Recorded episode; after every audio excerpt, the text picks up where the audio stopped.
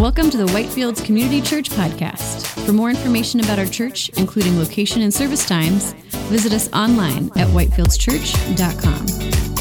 If you are blessed by this message, please consider sharing it with others and leaving a rating or review on your favorite podcast app. Today's message comes from our series, Grace and Truth, a study of the book 1 Corinthians. Here's Pastor Nick. Let's pray as we get into our study of God's Word. Lord, thank you for your Word. Thank you that you love us and you want to speak to us. Lord, help us that we would be formable and shapeable, and Lord, that we would be receptive to your Word and we would let it have its effect in our lives, and that we would respond and in the way that you want us to respond. We pray that in Jesus' name. Amen. Well, when I was living in Hungary and I was pastoring a church there, one summer, my pastor came out to visit us from the United States. And we were really excited for him to come. Um, and he came out and he spent a few days with us. And we showed him around, introduced him to some people, showed him the stuff that we were involved in. And then he preached at our church on Sunday. And after church, we went out to lunch. And I, I asked him, I said, Pastor Tom, I want you to be honest with me. I want you to tell me, you know, having been around our church the last couple days, what did you see that we're doing wrong? Like, tell me, what did you see that we need to change, that we need to improve? Like, what are the things that you would say are not good and we need to, to adjust them? And he thought about it for a minute and then he said, You know, honestly, I didn't see anything. It all looked pretty good to me. And when he said that, you know how I felt? I felt very disappointed. You know why? You, know, on the one hand, I was glad that Tom thought that we were doing a good job. That meant a lot to me. But on the other hand, you know, I was disappointed because what I was really hoping for from Tom's visit was some help. I was a young pastor, I was in my 20s, and I knew for sure that I did not have it all figured out. And so I was really hoping that somebody like Tom, with decades of experience as a pastor, would be able to tell me, here's what you're doing wrong. Like, here's what you need to do differently. Here's what you need to change. Because I wanted to grow, I wanted to improve. And I knew that I couldn't do that unless I knew what I needed to change. But here's the other thing I didn't want that kind of feedback from just anybody. You guys know this, right? Some people are pretty quick to give you their opinion whether you want it or not, right? They'll say, I didn't like that shirt. I didn't like that song. I don't like this. I don't like that. You should change this. You should change that. Man, this stuff is so common. If I wanted that kind of advice, I could get it at any moment of any day, right? Some people, somebody's out there and they want to tell me what they think. But I didn't want that kind of feedback. Honestly, I, I didn't want it from just anybody. I wanted it from Tom specifically because Tom played a certain role in my life. Tom had this role in my life where he was my spiritual father. And you know, that's the role that Paul the Apostle had in the lives of the Corinthians. That's the role that Paul the Apostle had in the lives of the Corinthians. Here in 1 Corinthians, Paul the Apostle is writing to a church that he founded on his second missionary journey, and he was their pastor for almost two years. And this is why Paul says to them in chapter 4, which we read last week, but in 1 Corinthians chapter 4, Paul says this Though you have countless guides in Christ, you do not have many fathers but I became your father in Christ Jesus through the gospel. Now, that's really important to remember that Paul had this role in their lives as their spiritual father because here in 1 Corinthians chapter 5, Paul's going to put on his dad hat and he's going to talk to him in his dad voice. And he's going to tell them some stuff that they're not doing well, right? He's going to tell them some stuff that they need to change and improve. And, uh, and it's important to remember that as he does this, he does it as their spiritual father, as the one who loves them and is committed to them and wants to see them succeed. You know, for all of us, in order to grow, we need people in our lives who are willing to speak the truth into our lives in love and tell us when we're doing something that's wrong or, or something in our lives that needs to change. You know, we need that in order to grow, in order to improve. We need people who will speak into our lives, and we need to be willing to receive it when it happens. But listen, it has to be done in love because even if it's true, you can hurt somebody with the truth. So it has to be done in love. But here's the thing. Here in 1 Corinthians chapter 5, Paul is going to speak to the Corinthian Christians about a situation that was going on in their church that they were not handling well. They were mishandling a situation. It was a difficult situation, but they were not handling it well. And Paul is going to instruct them on what they need to do in order to help everybody who's involved in this difficult situation. The title of this message is Church Discipline and the love of God. Church discipline and the love of God. And here's what we're going to see in this passage. This is our takeaway truth. It's our summary sentence. I encourage you to write this down. This is going to be our outline for studying the passage, but I want you to keep this sentence, this thought with you as you leave here today. So take a picture, write it in your notes, whatever you got to do to remember it. Church discipline is an act of love which seeks to save, protect, and restore. Church discipline is an act of love which seeks to save, protect, and restore. So let's take that sentence and let's break it down and use it as our outline for studying this passage. So, first of all, church discipline. Look at what Paul says here in verse 1 of chapter 5. He says, It is actually reported that there is sexual immorality among you. And of a kind that is not tolerated even among pagans, for a man has his father's wife.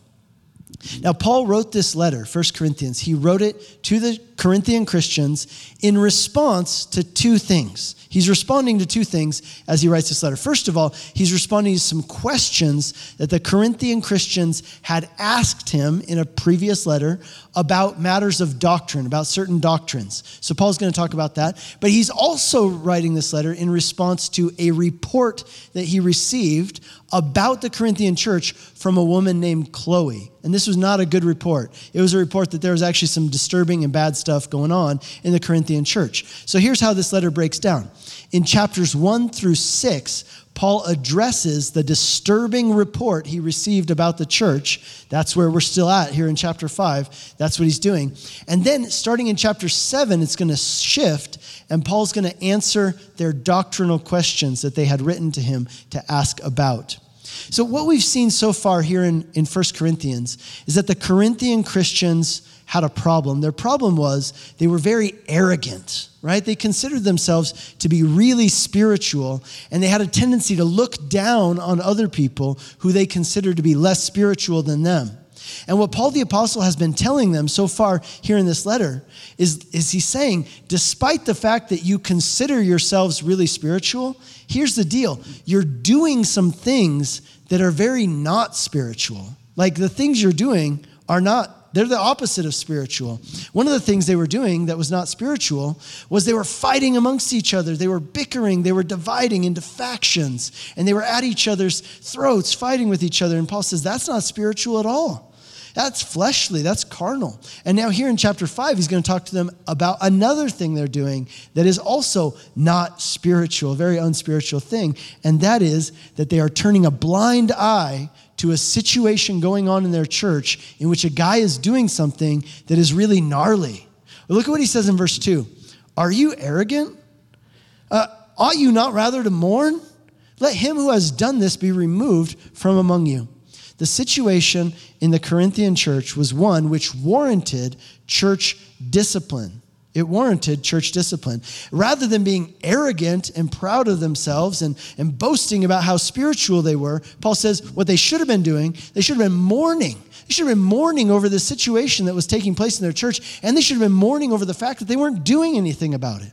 So, what was the situation in the Corinthian church? Well, the situation was this a member of the church was having an ongoing sexual relationship with his stepmother.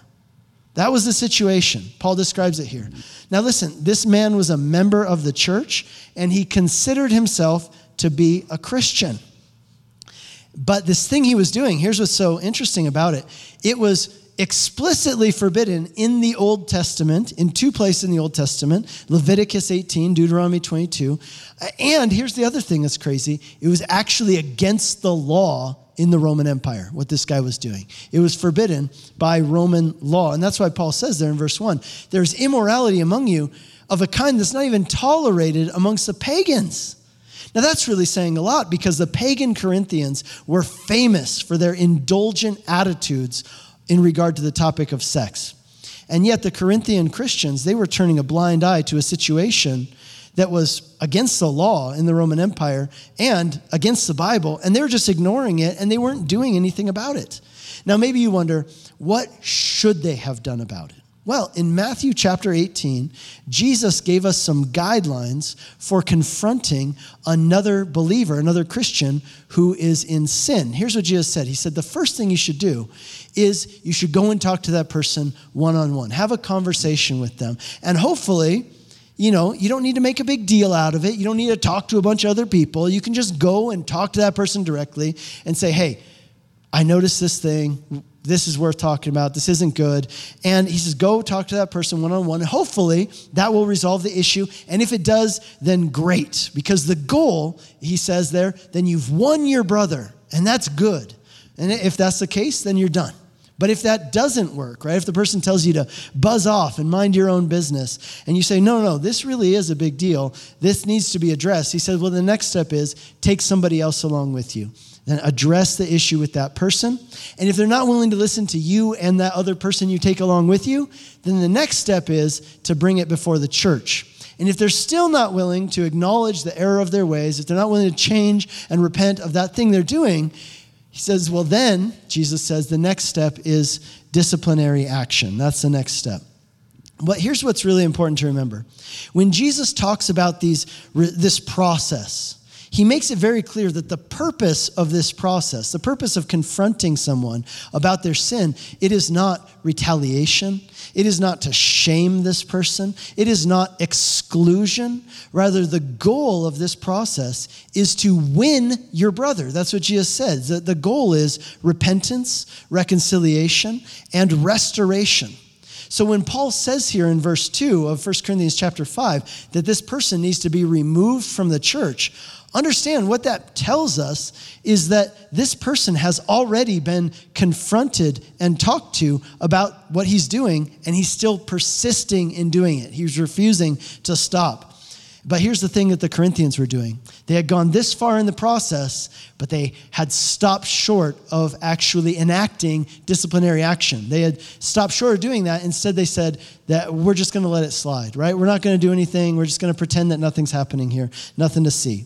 And Paul's saying by doing that, you're sending the wrong message. You're sending the wrong message to this person who's doing this thing, and you're sending the wrong message to the church and to everybody else who knows about this situation.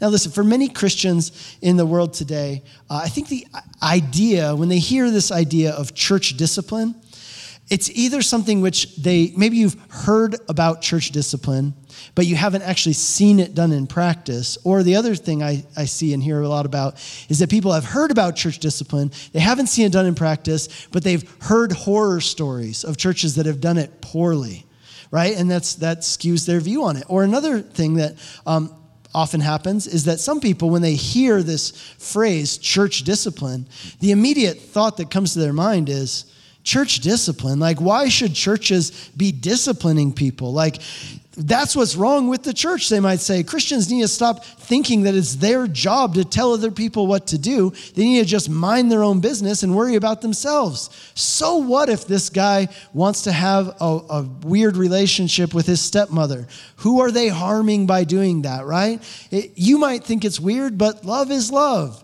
And what does the church have to get involved for? Why kick them out of all things. I mean, shouldn't the church be a place where anyone can come and be accepted and encouraged and embraced and loved?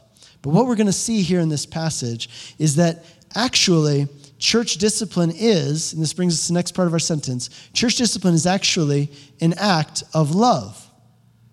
You know, the Corinthian Christians had a problem with pride. They were boasting about themselves. They were arrogant. They were talking about how spiritual they were. But here's the thing about pride pride is the opposite of love because pride is always concerned with yourself. That's what it's about, right? Boasting about what? Boasting about yourself.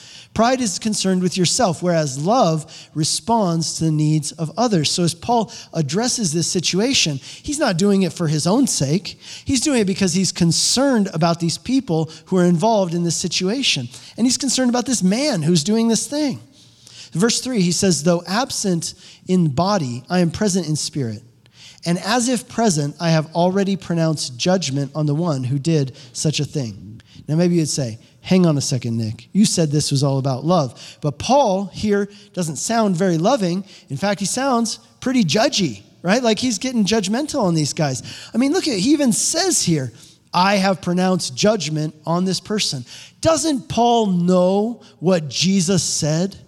Judge not, lest ye be judged. So, where does Paul get off pronouncing judgment on this guy? I mean, doesn't judge not lest ye be judged? Doesn't that mean that Paul should just mind his own business?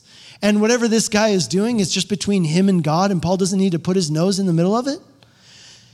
I remember a time in my life when I pulled this verse out of my pocket and used it on somebody else, right? A, friend of mine in high school told me that I was acting in a way and I was doing things which were not in line with someone who follows Jesus. And you know what I did? I told her, hey, judge not lest ye be judged.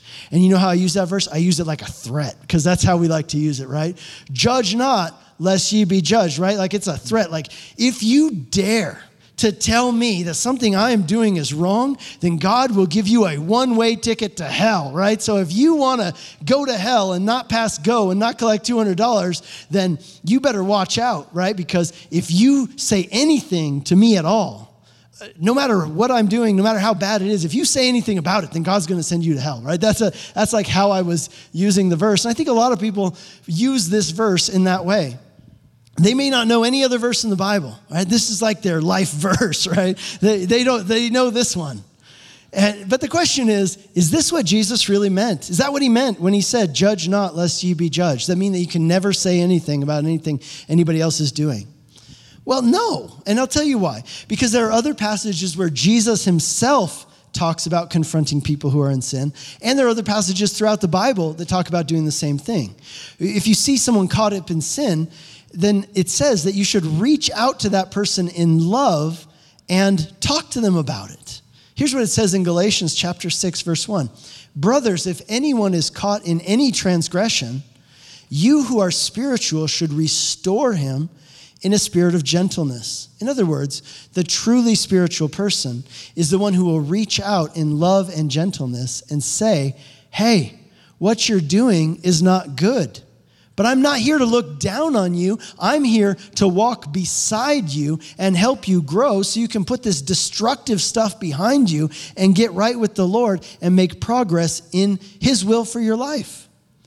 In order to understand what Jesus is saying when he says, Judge not, lest ye be judged, you have to actually read the other verses that are found in that passage. See, this is a really important tip for reading the Bible.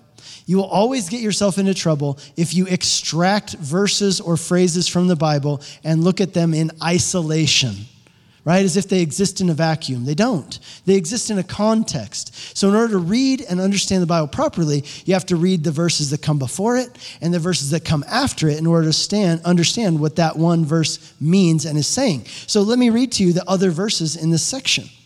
Judge not, lest ye be judged, or that you not be judged. For with the judgment you pronounce, you will be judged, and with the measure you use, it will be measured to you.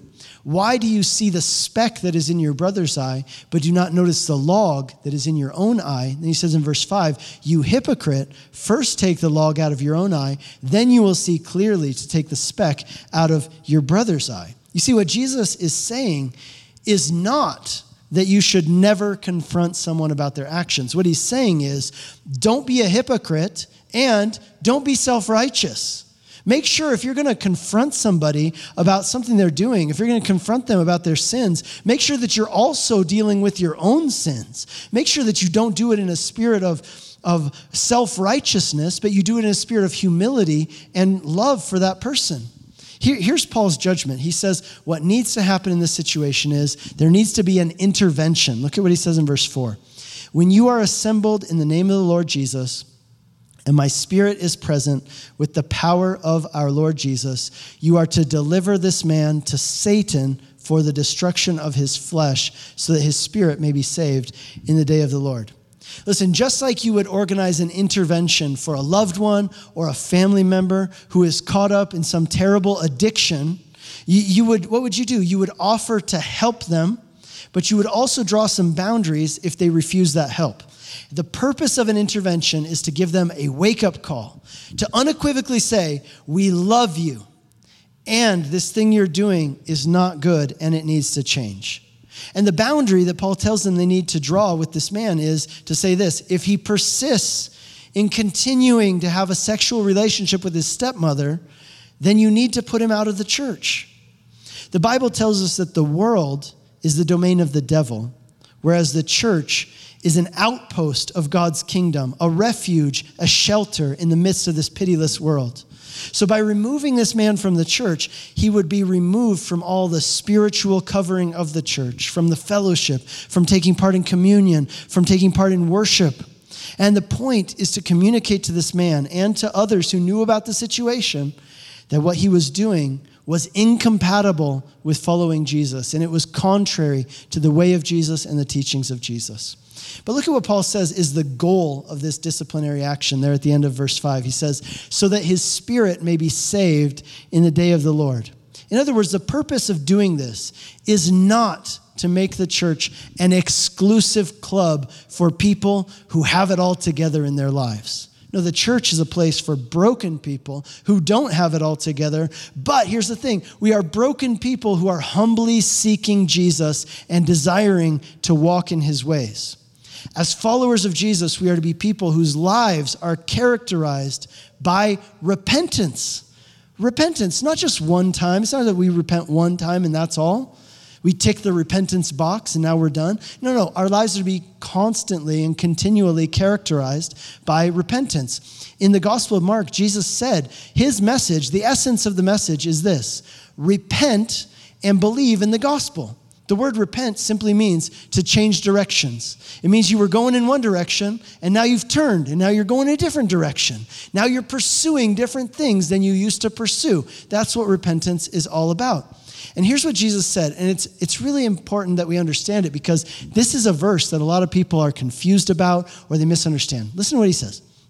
Therefore, I tell you, every sin and blasphemy will be forgiven people, but the blasphemy against the Spirit will not be forgiven. What does that mean? Wow. Well, here's what it means. We talked about this recently in our study about the Holy Spirit just a couple weeks ago.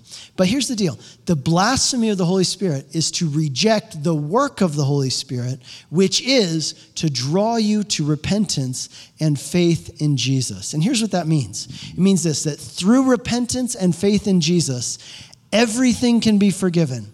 But without faith and repentance in Jesus, nothing can be forgiven. So it's really important on both sides, right? Everything can be forgiven through repentance and faith in Jesus. But without repentance and faith in Jesus, nothing can be forgiven, which is why this situation is so important with this man who is unrepentant. In other words, Paul is saying, out of love for this brother, you need to have an intervention for the sake of his soul. If you really love him, you need to have an intervention. And that brings us to the next part of our sentence. Church discipline is an act of love which seeks to do what? Well, first of all, it seeks to save. Look at what James says in his epistle on this topic. In James 5, he says this My brothers, if anyone among you wanders from the truth and someone brings him back, let him know that whoever brings back a sinner from his wandering will save his soul from death and will cover a multitude of sins. The loving thing to do is not to just ignore the fact that someone is doing something that is wrong and destructive. It's to love them enough to take them by the hand and show them a different way. And here's why because throughout the Bible, and I think we can testify to this in our own lives and our own experiences, is this that sin always causes destruction. Every time, sin leads to and causes destruction. It breaks hearts, it destroys relationships, it hurts people. Nothing good comes from sin. So, if you love someone, wouldn't you want to save them from the destructive consequences of sin, both in their body and in their soul, and for the sake of all of those who are around them and are connected to them? Listen, it's been said the opposite of love is not hate the opposite of love is indifference. Indifference is when you say, I don't care about you. I don't care if you live. I don't care if you die. I don't care if you're happy. I don't care if you're sad. I don't care about you. And that's the opposite of love. What God is calling us to do here is to love other people enough to do something to help them when they are doing things that are going to ruin their lives and destroy their soul. So that brings us to the next part of our sentence. Church discipline is an act of love which seeks to save, it also seeks to protect. Again, some people would say, why don't you just mind your own business, right? Like, why do you need to intervene? If this guy wants to ruin his life, then that's his problem. Just let him. Why do you need to stick your nose in there? Well, here's why because this person's actions don't only affect them. We could put it this way sin doesn't take place in a vacuum. And that's exactly what Paul says here that, that it has an impact on other people. Look at what he says starting in verse 6. Your boasting is not good. Don't you know that a little leaven leavens the whole lump? Cleanse out the old leaven that you may make a new lump so that as you really are unleavened, for Christ, your Passover lamb, has been sacrificed. I think that would be a good name for a Christian band, don't you? The New Lump, right? Anybody? That's fair game. You guys can take that. Just give, give me credit in the, in the notes, okay? Well, listen. Therefore, let us celebrate the festival, not with the old leaven, the leaven of malice and evil, but with the unleavened bread of sincerity and truth. See, that's the name for your, for your non Christian rock band, is the leaven of malice and evil, right? Okay. Well, listen. Throughout the Bible, leaven or yeast is a picture of sin. And here's why because a little bit of yeast, you know, it spreads quickly throughout a whole lump of dough. It affects the whole thing. If you put a little bit of yeast on one part of a big lump of dough, it doesn't just affect the part that it touches. In a matter of minutes, matter of hours, it is going to spread and it's going to affect the entire lump of dough. And so on Passover, the Jewish people were instructed to remove the leaven from their houses because leaven throughout the Bible is a picture of sin and what sin does. And so they were instructed to remove symbolically all the leaven from their houses as a symbol of removing the sin from their lives. And they were to slay the Passover lamb and apply the blood of the lamb to their doorposts. And if they did that, then the angel of death would pass over their homes. And that Passover event, it was a picture it was a foreshadowing of Jesus and what he would do when he came. The Passover lamb was a picture of Jesus, right? Unblemished, innocent, and yet sacrificed in order to save you from death and destruction if you apply his blood to your life by faith. So, Paul, he draws on this Old Testament picture of Jesus in the Passover, and he reminds the Corinthians about how during the Passover, the Jewish people would remove all of the leaven, all of the yeast from their households as a picture of cleaning house spiritually and repenting of all of their sins in their lives. And Paul says, listen, part of the reason why you need to deal with this situation with this guy in your church is because sin is like yeast. It affects everything it touches and it causes destruction wherever it goes. You could put it this way church discipline is an act of love which seeks to protect whom? Well, first of all, it seeks to protect the person who is sinning from themselves, from the destructive impact of their own sins. But secondly, it also seeks to protect potential victims who would be affected by this person's sin. Thirdly, though, it also seeks to protect the witness of the church, the witness of the church, because sometimes you hear people say things like, I like Jesus and I'm interested in the Bible, but I won't set foot in a church because Christians are all a bunch of hypocrites, right? Like I heard about this scandal that happened over here, or, or I knew this person who was a Christian and they hurt me and they acted unethically or immorally, so I don't want anything to do with that place.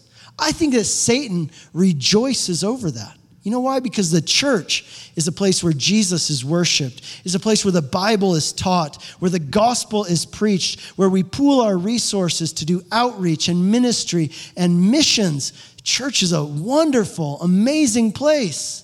And Satan would love to keep people away from churches. And so, why would we want to help him to do that? Why would we want to help him to make his job easier, right? By acting in a way that isn't even in alignment with Jesus' own teachings. That would be foolishness. And so we seek to protect the witness of the church. And, and, finally, that brings us to our last part. Not only does church discipline seek to save and protect, it also seeks, ultimately, it's an act of love which seeks to restore. Look how Paul concludes this section, verse 9. I wrote to you in my letter not to associate with sexually immoral people.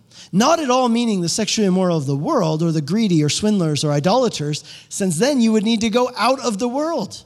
But now I am writing to you not to associate with anyone who bears the name of brother if he is guilty of sexual immorality or greed or is an idolater, reviler, drunkard, or swindler, not even to eat with such a one. For what have I to do with judging outsiders?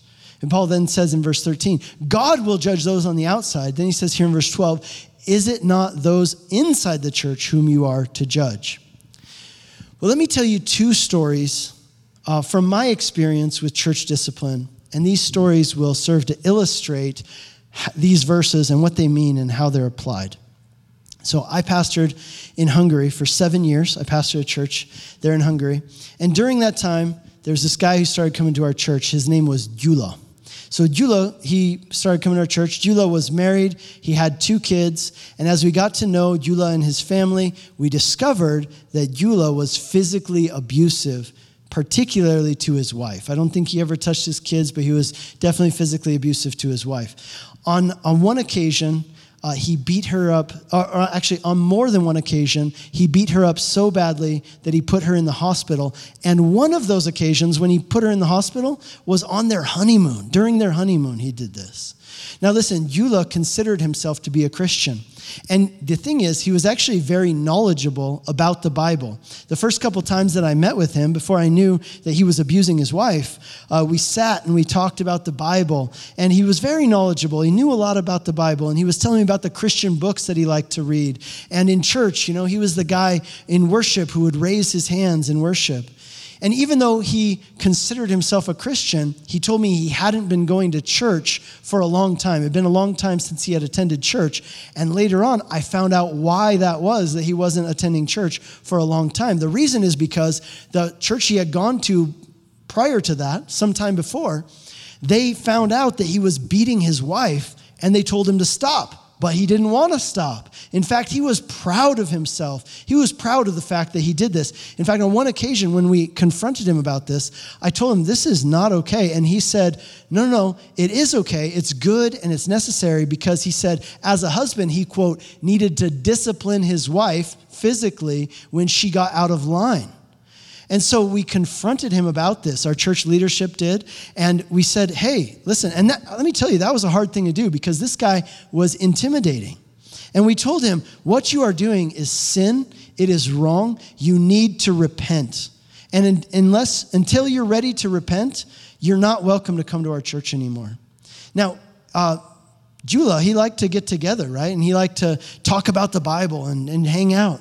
Uh, but we told him, listen, the only thing we have to talk to you about is your repentance. If you want to talk about your repentance, we'll be there at the drop of a hat. We'll be there right away and we'll talk to you for as long as you want to talk. But other than that, we have nothing to talk about other than your repentance. That's the only thing we have to talk about with you.